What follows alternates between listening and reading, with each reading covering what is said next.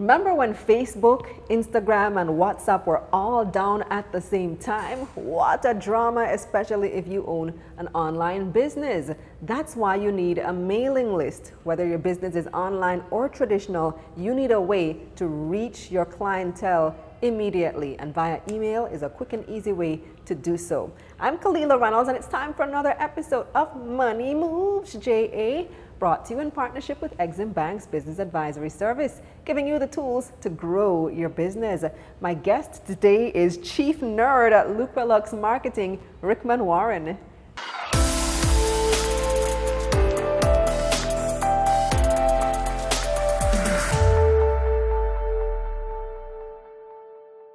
Hi, Rick. How are you? Hi, how you doing? I'm and good. Happy New Year. Same to you. All right. So the new year has come, and we want to approach the new year with a new marketing mindset for our businesses. Tell me why is an email list important? All right. So, contrary to popular belief, um, email is one of the most effective means of reaching um, target audiences digitally. Um, having an email list is important when you own it, you own your own email list. It's unlike having a social media following, you own your email list. So it's not a rented audience, it's an owned audience. Um, no matter where you go, you can bring your email list with you. Unlike with Facebook, Instagram, or any of the other social media platforms, um, you get to keep it wherever you go. If, if Mark if they shut down, then exactly you have no way to reach your your viewers or your subscribers, your followers. Exactly, and almost everyone on the internet uses email. Um, you have to have an email address to sign up for most of the services um, or platforms online anyway. Facebook, Instagram, whatever else. When you're signing up for an account, you use your email address to confirm. So that's one of the reasons it's super important to own your own email list. Okay, so what should you use your email list for? Well, it depends on what what kind of business you have, um, but you should use it to at least initiate somewhat of a one-on-one or one-to-one communication with your target audience, with your clients, um, and just prospects. It, it, truly does uh, depend on the type of business because I find that for some email uh, emails that I'm subscribed to, once they send me an email that they have a sale, that's it. Exactly. It's so exactly. effective. Exactly. And, and looking at that example, um, I am one of those people too. Who, for the people who, for the companies that I subscribe to, where when it when they send me a, um, a notification about a sale coming up, um, I would jump on it right away because I'm subscribed to the the companies that I want to actually do business with. Um, I might follow them on social media, but I might not necessarily be online when they send out a post, they publish a post about a sale or something like that. But if they email me, even if I don't get it um, the same time when they send it, it is going to be in my inbox. So whenever I check my email, I am going to see it. So that's mm-hmm. one of our, um, so that's definitely one of the good ways to use email marketing. Um, right email marketing has emails. Email has higher open rates than any other digital platform. Really? Take, yes take facebook or instagram for instance. When you publish a post to facebook or instagram um, your reach is generally before you start spending money on paid ads the maximum that you can reach is 6% of your of your following. So if you have 100 people following you on facebook or on, or on Instagram, um, when you publish something, your reach on average is maximum 6%. If you send out an email and you have 100 people on your list, 100 people are going to get your email. Mm-hmm. But and, not 100 people are going to open it. Well, your open rate is going to depend on how well you, you use email marketing. But mm-hmm. in general, um, just on average, open rates tend to be anywhere between 10 to 30%. 50% for people, um, companies who are using it super effectively. Mm-hmm. That's, that's, great. Way, that's way more than a maximum reach of 6%. And it's free. You know, when you send out an email, it doesn't cost you anything to send it out. I mean, in theory, if it depends so, on how large your email list is. So I have an email list, but I find that it's more difficult to get people to subscribe to my email than it is to get them to follow me on social media. So how do we get people to actually subscribe? How do you build that email list? So you you you you want people to look forward to the emails that you send them. So generally speaking, what you would want to do is give them an incentive to sign up for the email list. Um, gone are the days when you tell people that, hi guys, I have a newsletter, jump on my newsletter. Um, and people just sign on without any more reason because people are, you know, inundated with the amount of emails, the number of emails that they get. Um, you have to give them a reason for them to give you that valuable contact information. They don't want to just give you their email address just like that. So if you tell them that, you know, you'll give them deals or access to discounts or you know, in your case, subscribe to my email list for 10% discount on the course that is coming up or early access to my course, things like that. You have to incentivize them in order for them to give you their email address and stay on your email list. If you, you know, if you overwhelm them, they are going to unsubscribe from your list. If you keep just emailing them, emailing them every day, and it's not, you're not sending them things that are valuable to them. So what is most important is to think about what's in it for the person who is subscribing to your list. Mm. So, on that point, then, how often should you be sending out emails to your list? And this this is something you have to look at on a case by case basis. Um, it depends on what it is that you're sending to them and how engaged your audience is. Um, generally speaking, you don't want to be sending more than once a week, but it does depend on what it is you're sending. Some people get away with sending once a day or twice a day because their audience is super engaged and they are always sending things that the audience is looking forward to. But if every day you just send them, hey, there's a sale, or hey, I have something here, you know, it's just the same thing over and over, they are going to unsubscribe. So you have to keep um, keep some variety in in it. But you have yeah. to look at statistics and see. It's you know something you can test and measure. So test and see. Send once a week and see what your response rate looks like, what your open rates look like. Send twice a week and then see how that compares to when you are doing it weekly. Try try it every day and see how that works.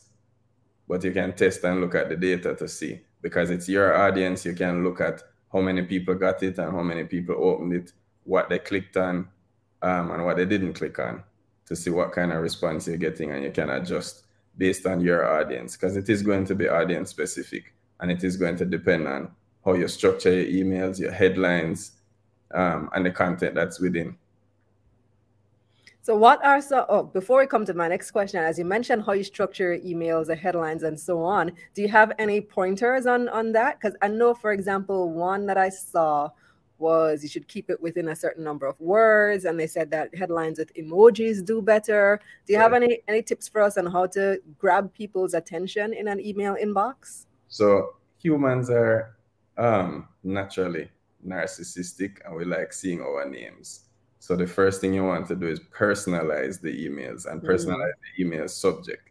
So if you start off with the person's name that um, right off the bat you're going to get a better open rate than you would um, with, without personalizing it that way. So use their names, use very specific statistics if you are going to use statistics. So if, if there's a percentage of something, don't just say um, some people. You can say 45% of an audience has been getting this result, you know, or something like that.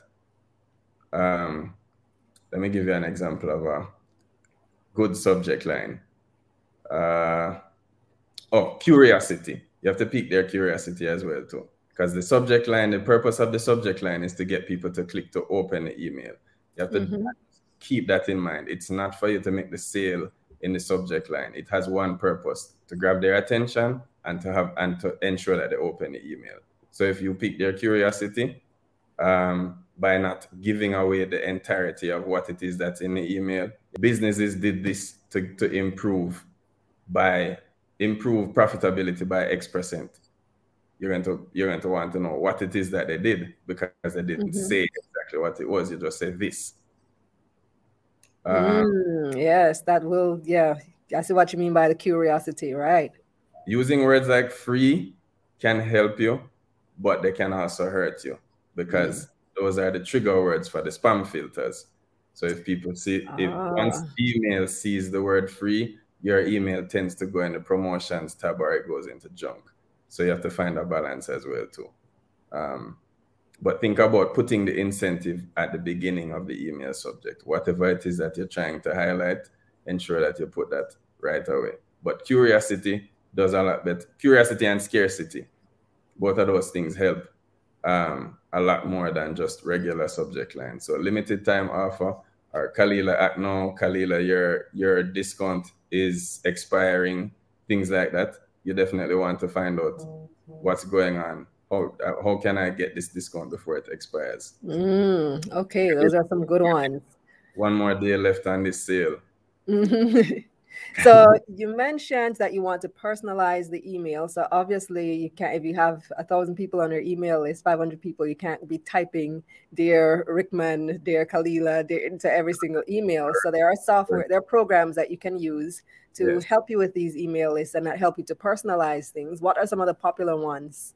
So before we get into the programs, we have to look at the mindset that are just the approach that we use when we're collecting these email addresses. So one one mistake that that you know novices in the email marketing um, in email marketing tend to do is that they, they collect email addresses and they collect first name and last name in one field.